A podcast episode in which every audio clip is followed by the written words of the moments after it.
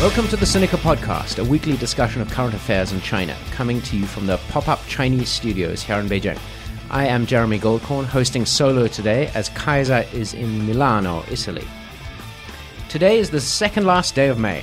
The year is nearly half over, but in the last few months we've done very, very few podcasts about news or current affairs. So today I'd like to take a rolling look back at the last half a year of news in China uh, and review the year so far.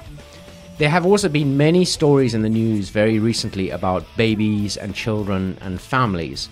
Sadly, many of them are not very pleasant stories, but we're going to be taking a focused look at families and children in China. I'm joined today by frequent Sinica uh, guest Tania Branigan, who is the China correspondent for The Guardian newspaper since 2009 and also a fellow admirer of the azure winged magpie. Welcome back to Sinica, Tania. Hello again. I think we're the only two members of that particular fan club. We are, but both of us have been noting this year seems to be a good year in Beijing. There are a lot of azure winged magpies around, so if you live near a park, uh, please go and appreciate them. We're also lucky today to be joined by Leta Hong Fincher, who's returning to Sinica for the second time, I think. Uh, she is a PhD candidate uh, in sociology at Tsinghua University and author of a forthcoming book on gender inequality in China. And in the last year or so, has also written for many of the world's most notable publications, including the New York Times, about uh, Chinese society and women's place in Chinese society. Welcome back to the show, Leta. Very happy to have you. Thank you, Jeremy. Glad to be here. So, um, before we get into the meaty topic of families and children, let's just take a quick look back at uh, the last almost half year, five months uh, of news in China. So I'm getting slightly worried here. Is this going to be a test with no, no, no quiz, no quiz. Let's just take it easy. If we forget anything, I'm sure our listeners will forgive us. But let's look at January. We had. Um, you know, the big news in January, I think, was the Southern Weekly censorship affair, uh, did that? Uh, we also had uh, more talk of a corruption cr- clampdown. The air apocalypse was certainly the big news for the foreign media and you know a growing uh, part of the Chinese media. And there was other stuff like the House Sister scandal. That was January before Spring Festival. Does that sound about right? Was there anything we missed there? Yeah, it sounds about right I, to me. I can't think that far back. I mean, I think it's kind of interesting how some of those themes endure, as I guess they always do. Corruption always rolls around, but the corruption crackdown this time does seem to have gone on a little bit longer than uh, people perhaps anticipated. There's an interesting piece by Russell Leigh Moses looking at it uh, on the Wall Street Journal site. Um, so I think that's perhaps been a bit longer lasting than people thought it might be. And it looks as if, you know, the upscale restaurants are kind of suffering as a result. Um, but the other thing on sort of, you know, Southern Weekly, I think, is that there clearly is this attempt to sort of push back uh, against some of the opinion leaders. Uh, and so we've seen that on microblogs with the closing and targeting of uh, certain accounts, um, but also with these instructions to universities and to academics not to talk about certain things. The seven, what are they called? The seven can't talks. no's, yes. Yeah. Um, and then now we've seen this fresh instruction this week to, um, you know, make sure that all the young academics have proper political education and aren't saying things they shouldn't be saying.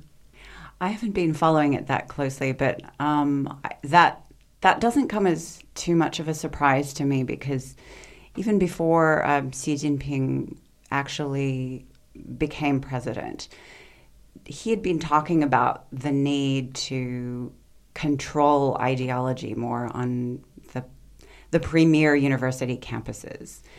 And there's no question that the Communist Party has a very aggressive recruiting presence um, at the top universities in China, and um, it's it seems to me that that this is going to be a real problem in the future.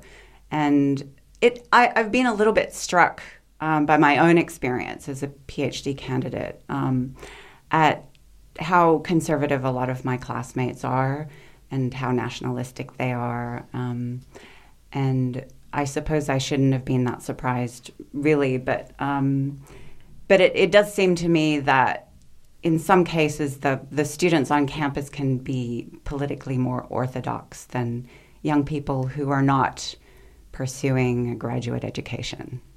Because they see where their bread is buttered in terms of future job opportunities, do you think? Or Absolutely. Um, I think the Tea Leaf Nation just ran something about how the best resume booster is Communist Party membership.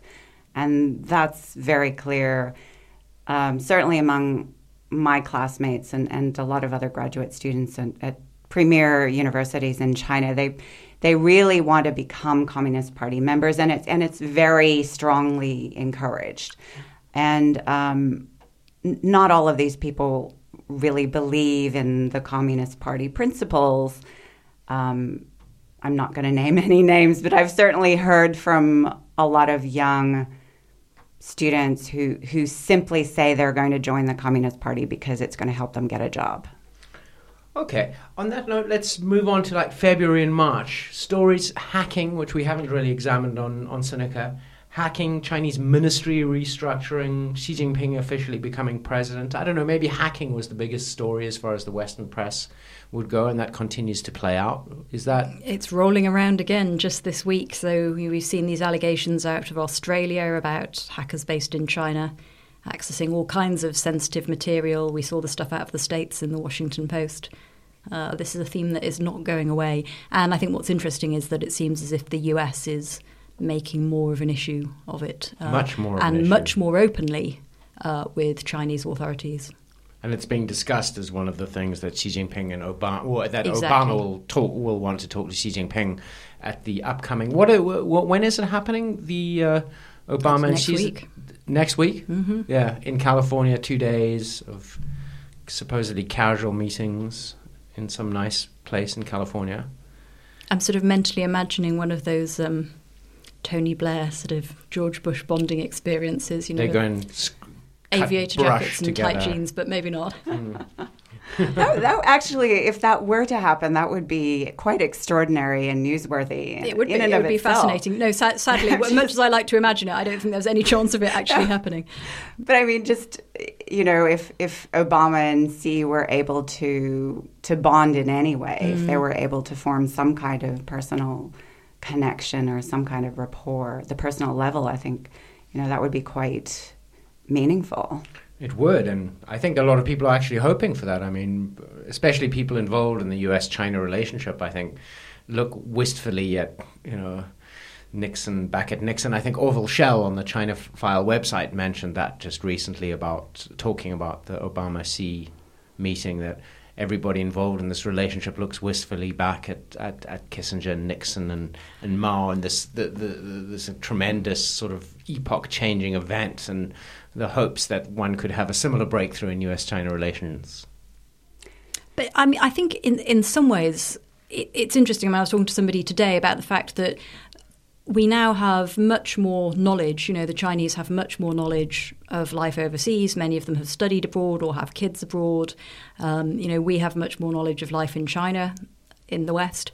And yet, those sorts of contacts, the kind of the informal contacts, actually, that used to be possible. You know, somebody told me they used to go bowling with the foreign ministry officials. I can't imagine that really happening now. Um, so they, there used to be that more personal level of contact with some parts of the Chinese system in a way that really sort of doesn't happen now. Um, and I think that's actually a big loss because you do need people to have a moment where they may not be the best of friends, but they may have, you know, they have that sort of understanding of each other, I guess, or personal connection in some way. And I think it's much harder for that to happen. But I mean, maybe it's only the guys who at the top who can do it. That would be the optimistic view. Mm. Let's just quickly roll on because we're actually we're talking a little bit longer for this section than I thought. We have a big meaty topic to look forward to. But the March, April, May, and we're at the end of May. So big stories. Apple gets called out on CCTV. That was a huge story in the Western media. I don't know if it really matters, but it's it's, it's a story of fascination to the media. There was the failed uh, bird flu's bird flu's failed attempt to take over the news. H7N9 uh, did not go anywhere. Uh, and there thank was goodness. thank goodness. and I mean, I have to say, from my point of view, the Chinese government seems to be handling this kind of health problem, at least, uh, in a very responsible way, from what I can judge. Uh, yeah, well, I, I just what would you add say? briefly that I was actually here for the SARS epidemic, and it's just a complete, um, complete contrast uh, between uh, what's ha- the way the Chinese government has handled the statistics and being much more transparent about Yeah. the extent of the disease compared with the way they were during the SARS epidemic. right. I'm just relieved they didn't cull the azure winged magpies, obviously. Yes, no, indeed. um, I was here too. It was very, very different, you know. And one, sometimes one thinks there's no progress at all, but some some things make you you realize that there has been a tremendous amount of progress in China in certain areas. That's one of them. And then there was an earthquake in, in Ya'an, which again maybe is a sign of progress in the handling of the news. I mean, it wasn't as big as the Sichuan earthquake, but um, there does seem to be a much more, a less propaganda based way of dealing with natural disasters. Um, I don't know, would you agree with that? Although, um, uh, am I correct in saying that Xi Jinping actually went and visited some of the earthquake victims and he kissed a baby? Was Oh, that- yeah, Was in the that Yes, there was a was a photo, a striking really weird photo of him kissing a baby. Yes. Yeah. Hmm. so? That was that was a propaganda opportunity for him for sure. Yes. And interesting that he kissed a baby because that's not really a Chinese thing, is it? Kissing babies? I mean, I don't it, recall. It was an unusual photograph. Hmm. It's, I mean, that's a specifically American thing. I think of. I don't think politicians in South Africa kiss babies. So, yeah. All right. Well, you know, other things. China's having a dispute with nearly all of its neighbors, including India. Lots of talk of the Chinese dream. Uh, the dueling poisoning case, which we've covered a little bit on this podcast, to Kaiser's annoyance. Um, these are the news stories. Anything else you think we should say about the last six months? Has there been anything that either of you have thought was notable or significant? I'm sure there have probably been lots of things that were crucial, but whenever one asks, gets asked a question on like that, one's mind goes blank. One's mind goes blank. So let's just move on to the subject that we know is going to be meaty, um, which is I, I, I'm going to take it. I'm reading from I think a draft of one of Tania's stories that she's filed and hasn't been published yet, but maybe by the time this co- podcast is live. Um, Five street children suffocate while trying to keep warm inside a rubbish bin in winter. This was just last year. Two headmasters are accused of sexually assaulting schoolgirls. A father sews up the mouth of his young daughter. Teachers beat and torment their kindergarten pupils. Popular Chinese culture idealizes childhood, and particularly since the introduction of birth con- strict birth control laws, many families pamper or even spoil their offspring. Respect the old, cherish the young, runs one maxim. But in recent months, a spate of scandals over abuse and neglect have shocked the public and highlighted the vulnerability of children. And you didn't even mention, I don't know if the later version did, the shocking ki- car uh, theft case a few months ago where a car thief stole a car, uh, found there was a small baby in the car, and then killed the baby in Dongbei, buried it in the snow, which w- was rather shocking. So what's going on? I mean, this is a, a country where everybody will tell you people respect families, and family is the most important thing.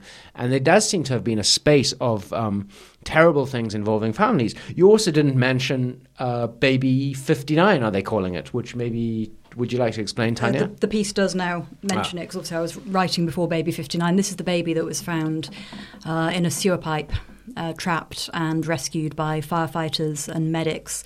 And the initial suggestion was that the baby had been abandoned. Uh, what I always kind of suspected was more likely, um, as we then found out, was that in fact it was. Um, a, a very young mother who was obviously in a state of denial, perhaps about her pregnancy, and had hidden it. Um, and she said that she didn't realise she was going to give birth. The baby came out, got trapped, and she was too scared to say it was hers. So she raised the alarm uh, and pretended she'd just heard this baby crying. Wow, what's going on, Leta? Why? Why is the family?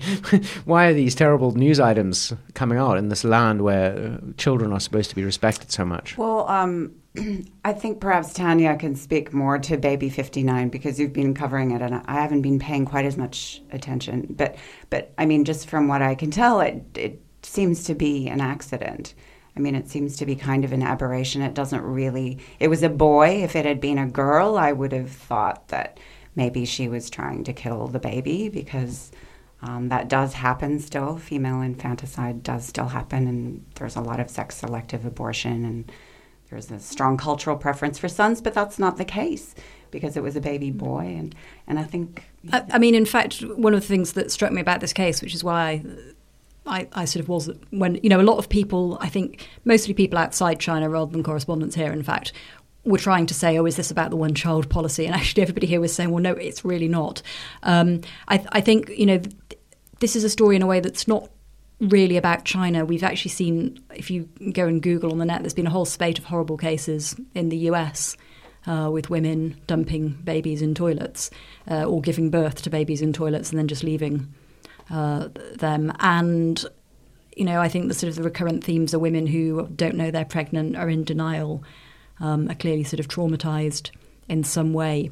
Um, but what I think, and I mean, in a sense, you could say that of all the abuses, I'm certainly not suggesting that China is the only place uh, with child abuse. Because very clearly, I've sat through some horrible, horrible cases in the UK. Um, but what I think is interesting, and in a way actually reassuring, is the fact that these cases are now being reported. Um, and there's been this string of stories, and, and people are clearly saying, you know, this is horrific. How are we allowing this to happen? Um, so that's one thing that's striking, that it feels as if perhaps people are becoming more aware of how vulnerable kids can be, and that beyond this rosy image of childhood, there can actually be a lot of suffering and trauma. Um, but secondly, unfortunately, the, the sort of the bad side is that it's showing up the many problems with the child protection system here, which is at best embryonic, I think you'd say. Yeah, actually, on the topic of child sex abuse, um, just today, uh, this prominent sex worker rights activist, Ye Haiyan, has apparently um, was threatened by thugs, and she's now under uh, police custody. Um, but I, I did want to bring this up because she she just went to Hainan um, to protest this principal, and I believe it was an elementary school principal, who just rented a hotel room uh, together with another government official and took, I think, six or seven elementary school girls and um, certainly sexually assaulted them. And he's been accused of rape, but so far the case is unsettled. But um, so yeah, Haiyan went there and organized a protest, and it was quite imaginative, and it really caught on on, on Weibo, and a lot of people have imitated her sign. And her sign said, um, uh, "Principal, rent a room with me. Let the schoolgirls go." And so I, I was noticing on Weibo that a lot of people have s- used her slogan taking pictures of themselves, hundreds and hundreds of people, or maybe 1000s mm. And so th- this is was a protest that was gaining traction. And then today, she was accosted by all these thugs and threatened, and I don't know what's going to happen to her. Uh, when we asked police, they said that they were talking to her. They haven't detained her. She just happens to be at the police station. Can we talk about her a little bit? I mean, she's a very interesting person. I remember I first ran into, I think it must have been 2005 or 2006, when she started a blog and she was posting naked pictures of herself to the blog. Um, and she'd already started using this pseudonym, right? The the hooligan swallow, the um, Ye Haiyan. Um, and she didn't seem at that time. I mean, I suppose there was a kind of a feminist angle to it of her saying, "This is me, and I'm going to show myself to the world." But she didn't seem to have a cause in quite the same way that she has adopted causes now. What is she, what is her mission in life? You know, where does she fit into uh, Chinese activism um, in 2013? Well, um, in the last couple of years, she was quite a crusader for sex worker rights. So she actually uh, wanted to highlight the plight of prostitutes. And she actually became a prostitute for a few days and, and wrote about it.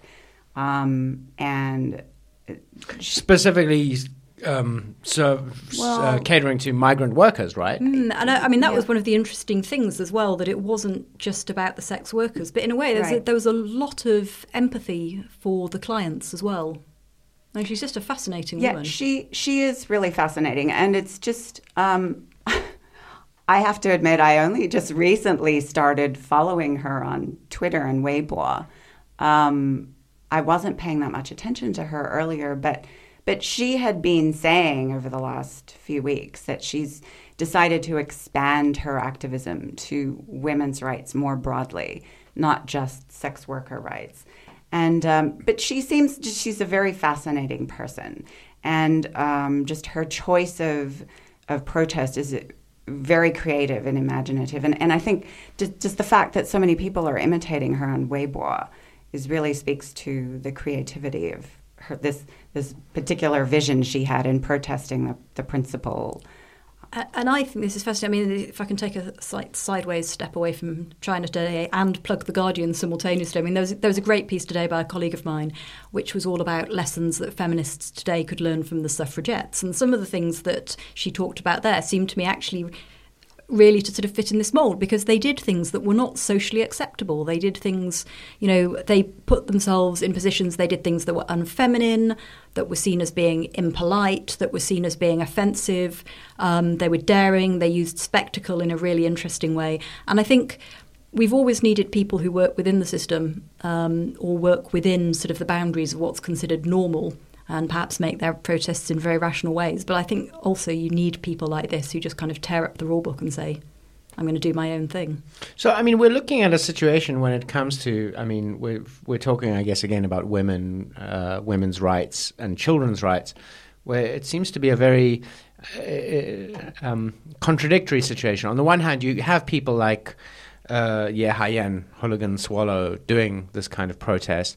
On the other hand, you have the father sewing up his daughter's mouth, sewing it shut, and the street children suffocating in the garbage can, and the principal hiring a hotel room to rape the children. You know, what's what's going on? Is it just chaos, or is there some kind of direction? Um, I do think in some ways things are going backwards here. And actually, Leta would be in a much better position to comment on that because that's sort of the, the focus on her work in terms of feminism. Um, I think, in terms of sort of abuse more specifically, as I said, it's a worldwide phenomenon. And in some ways, if people are talking about it, like people are now talking about domestic violence a bit more, I, I think that's actually really heartening. I mean, it's it's a, a very sort of small step forwards. Um, and God knows there's a lot still to be done, but it does feel to me as if in the long run this could be a good thing because people are people are just looking at this and saying this isn't okay.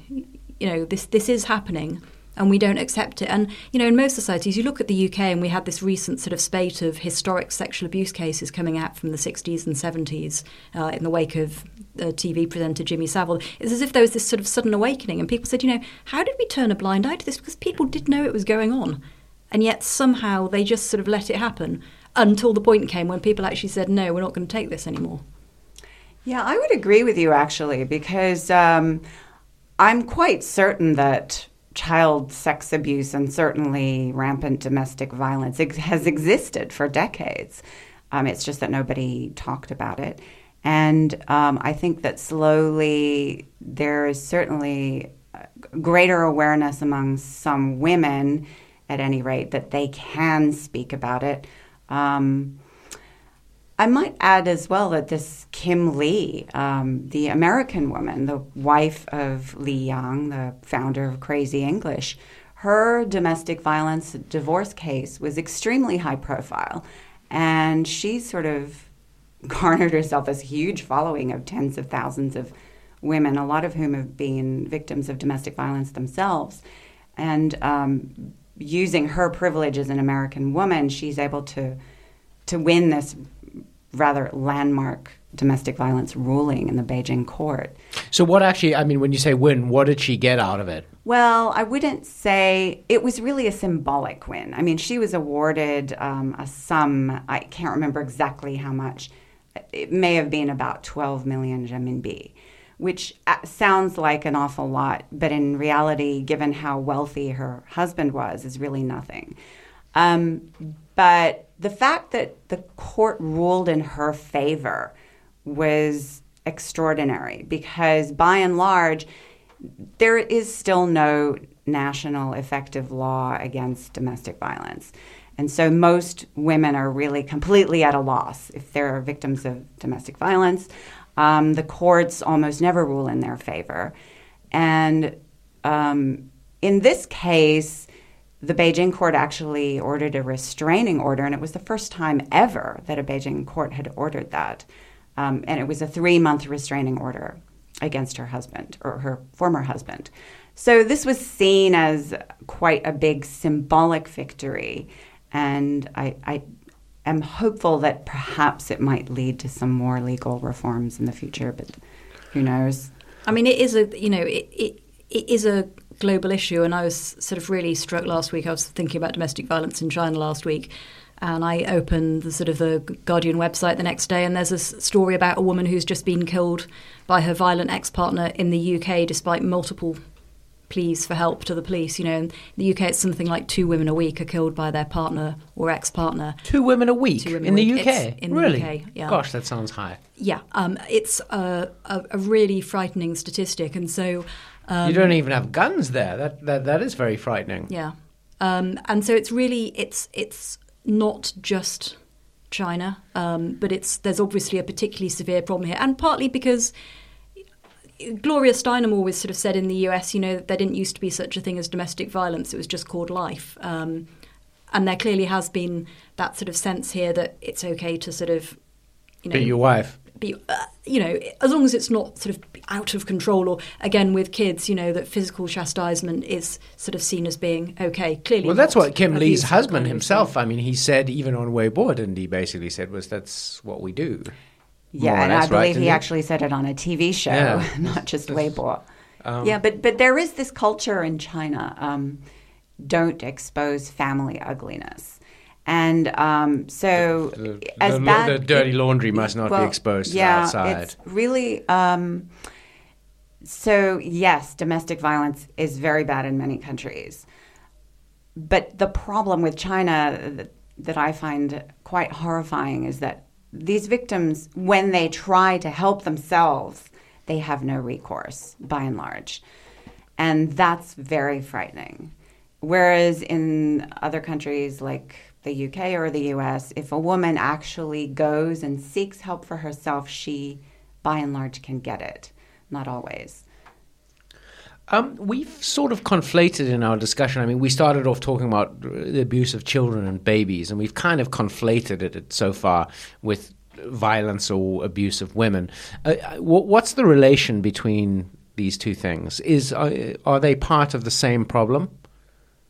Abuse of children and abuse of women. Um, I, th- I think there are common threads. I don't think they're precisely. I think they're obviously not precisely the same thing for a number of reasons. And and I do think, for example, I mean, while I was saying on the whole, I think we're hearing more about cases of child abuse because people are saying this is a problem and we should be reporting on this, which is a good thing. You know, um, I think, for example, quite a lot of experts would suggest that there may be a link as well with the kind of social changes we've seen with migration, where you have um, kids being left behind in the countryside to be brought up by grandparents who are often not really very capable of looking after them. They're probably working on their farms as well. And so you've got kids who are very vulnerable there, who perhaps have less strong relationships with their parents. They've never really bonded with their parents. You can get kind of family difficulties as well there, and they're obviously much more vulnerable to abuse and exploitation.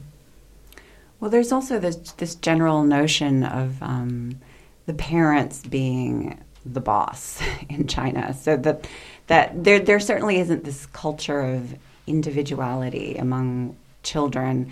There's there's a big children's rights movement in the U.S. and a lot of other Western countries, and um, I don't think that's quite catching on in China. Although I think maybe some more educated, um, you know, more affluent urban middle class parents are starting to hope that their kids, you know, learn to embrace their own individuality. But by and large, the parents, the mothers and fathers, can be very strict with their children. And, um, you know, there's a very heavy emphasis on obedience and filial piety. And I don't mean to suggest that filial piety lends itself to child sex abuse, but the fact is that the parents are strongly in control. And I There's think, an authoritarian relationship between children and parents in the home. well, there, there, there is. Yeah. Um, I I don't want to overstate that, but Um, that it sometimes exists. sometimes. Um, is there a an, more of an expectation, do you think, in China that children will look after their parents when the parents are old, you know, and that the children, because of the sort of filial, filial piety, that the children's role is in some ways to serve the adult? Does that? Do you think that's? Oh, absolutely. Yes. I mean, that's a ve- very strong tradition. Um, it, it, it used to be that the son was expected to provide financial support and emotional support for the parents and because the daughter would marry out and then she would take care of her mother-in-law and her in-laws but that's recently been changing there's been a lot of research about um, it, it's it's a little bit related to my research as well uh, because I'm I'm looking at the real estate market and, and now there there's been uh, to a certain extent a, a reversal of these expectations that children take care of the parents because now parents of sons will often scrape and save and make major financial sacrifices to buy a very expensive home for their son. Um, but at the same time, daughters are now expected to take care of their parents and they're stepping up in uh, in many ways, taking over from the sons, providing more financial support or more emotional support. They're they're more expected to take care of the parents, whereas in in the past it used to be just the son. Although in in many cases as well, I mean, what's interesting is that children aren't fulfilling those expectations. So, I, mean, I think generally children still expect, well, certainly looking at friends of mine, you know, they do expect to look after their parents in a way that people in the West wouldn't, and in a way that I think on the whole is actually a very good thing. Um, but, you know, there are a growing number of parents who are finding that those kids are not willing to provide for them. And uh, I think I've talked before on the show about um, uh, Yan Yunxiang's fantastic book on sort of life in a Chinese village. But that is really fascinating how, you know, not even in the cities, but in villages, you're getting cases of elder neglect, elder abuse. Um, really horrifying. In some ways, actually, the elderly are another group of very vulnerable people. Absolutely, and there's also a, there's starting to be a booming business in um, real estate for the elderly, actually, um, because they're never that never existed before. Because the parents would just live with their children, or the children were expected to take care of them. And now um, there are some real estate developers that are building these, you know, elderly, the nursing homes. Nursing homes, right. So people are going to just abandon their parents to the nursing home, basically, is what's going to yeah, happen. Yeah, so that, that, that definitely is, um, is a trend. Has there been much reporting in the last six months or so about uh, you know government attempts to make people look after their, their parents? There have been a few initiatives over the last few years where you know they've been uh, uh, um, supposedly fines or penalties for people who don't look after their parents who aren't filial enough. Is that is that still something that is talked about? Do you think in China? It does pop up every now and then. I have to say, my favourite was when they took the. Uh, you know, the famous filial exemplars. Is it 12 or 24? I can't remember mm. off the top of my head.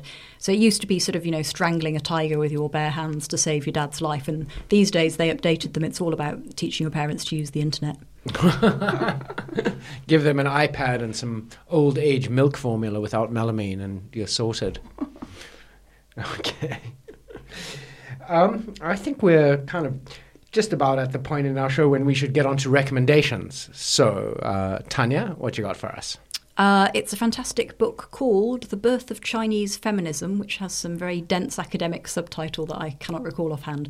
Um, but what's really interesting about it is that you have this woman who is way ahead of her time. It's actually a, a sort of group of essays by different people, but by far the most interesting um, are the translations of the writings of uh, He-Yin Zhen, who was writing about a century ago, and yet the kind of ideas she comes up with are really challenging. I mean, th- theoretically, she's very interesting uh, for lots of reasons, uh, but more broadly, she's an anarcho feminist who's kind of tearing up the rule book and saying, you know, well, here are these male liberal scholars who are kind of trying to offer us sort of education for sort of wealthy girls as if that's the be all and end all, and that's not really good enough, is it? So she's interested in labour. I mean, she's interested in women as a whole. She's really sort of interested in in moving a long way. I mean, she sort of slates Western women as well saying, well, they all think they're so liberated, but they're still taking their husbands' names. And it's just fascinating when you read this. You think this was written a century ago, and there are so many lessons in there which I think are very relevant, not just for China, but for the rest of us. Um, I'm not slagging off Leaned In because I think it's a, a valuable book, but there's been so much sort of focus on um, sort of women at the top, on elite women um, on women's leadership. Those things are very important, but I think it's also we have to look beyond them and think about what's happening to the poorest women who are working in minimum wage jobs or not getting a minimum wage at all. We need to think about sex workers, we need to think about women in the factories, um, and all these issues that go beyond the sort of Ivy League or Oxbridge or uh, Renmin University and Tsinghua elite. Narco feminism, huh? I like that. When you first said it, I thought you said narco feminism, which I thought was something very interesting. That's for the next show. the next show. Later. All right. Well, I have to say, sorry to bore you, but that is also my recommendation. And um, I really want to emphasize no this is a fantastic book. So it was edited by Lydia Liu and Rebecca Karl and Dorothy Ko, and it really, I think, is um, quite quite a breakthrough piece of scholarship. And it's really stunning to me that um, when you think about all the courses that are taught on feminist theory, especially in the U.S., they all emphasize, you know, the American feminists. And um, one of them who is very influential is Judith Butler, who's written about undoing gender and breaking out of the traditional male and female roles. And what's extraordinary is to read this He-Yin Zhen, who wrote in 1907 about this, what she calls the Nan male female, as the basis of all oppression of women. And that if we can undo this gender binary, undo, you know, the dichotomy between men and women, then we will liberate women. We will liberate everybody. And it's it's it's really fascinating to think that she came up with these ideas over a hundred years ago. And that when you're thinking about feminist theory, um, which has emerged really more in the last few decades, they, they don't mention her at all. Nobody really knew and about her. So few of my Chinese friends. I mean, you know, very educated, liberal urban women, you ask them if they know her and they all say no, basically. So she's this sort of lost voice and yet a really incredible voice. I mean, I, I, I, think in the book it suggests almost the closest you'd get is somebody like Emma Goldman, really sort of in a Western tradition. But uh, it really is a terrific book, and I promise this is not an international feminist conspiracy. we didn't arrange this, even though it sounds like it. We just no, think it's a terrific book. Uh, I mean, in fact, you know, and this show wasn't even really necessarily supposed to be kind of feministy. It was just a discussion of news, and then we somehow arrived at the place where a lot of what we've talked about is women's issues. Which is good because, as some re- uh, listeners have complained, uh, we don't do uh, enough. Uh, or at least we seem to have a bit of a kind of a male frat boy bias. Um, and this wasn't an attempt to correct that, but if it has gone some way to correcting that, I'm not going to complain. My recommendation is nothing to do with feminism. It's beijingofdreams.com, which is a website I just discovered today. Thank you to the Twitter feed of Jeremiah Jenne, uh, the uh, Qing historian. And it's a website that has pictures of mostly parts of Beijing that don't exist anymore the old gates and uh, city walls uh, and bits and pieces that one imagines when one sees a map with place names uh, but can't really see anymore. BeijingOfDreams.com. That sounds very good, and I'm going to be really cheeky now. As we had the same recommendation, I reckon I can put another one in. Yeah, you can, please. Because it's on a similar theme, which is uh, Zeng Jinyan's terrific interview this week, which was the China story, I think it was a China Story, and that was a great interview. And it's very interesting about being an activist and being a woman, because um, even more than the Sinica podcast, I'd say probably the world of activism has been quite male dominated, yeah. and there's been a certain sort of macho element to it. Um, and it's interesting this year actually that we have seen a lot of women taking action in different ways, but it's really? well worth reading. Well, do tell. Let's well, just no, before we a end the podcast. Is perhaps a, a, starting from a very low base, we have seen a number of um, feminist demonstrations. We've had the women uh, complaining about the college education um, levels being set differently the, the, and so forth. So I, sh- I, shouldn't say a lot, but it just it feels like there have been a lot more than there were, which was not very many. Is that fair? Um, I I think that is fair. Yeah, and there could, certainly could be more, and I and and that's partly why I'm so um, disheartened to see that Ye Haiyan is being harassed so much because I I. I it, I was just thinking about how visionary this latest protest of hers was, Mm. um, and and how much traction it's gotten on Weibo. But I mean, in some ways, being harassed in China means that you're getting somewhere, right? Yeah. Doesn't it? You know. Yes, um, as long as they don't, you know, completely Disappear her. her. Yeah.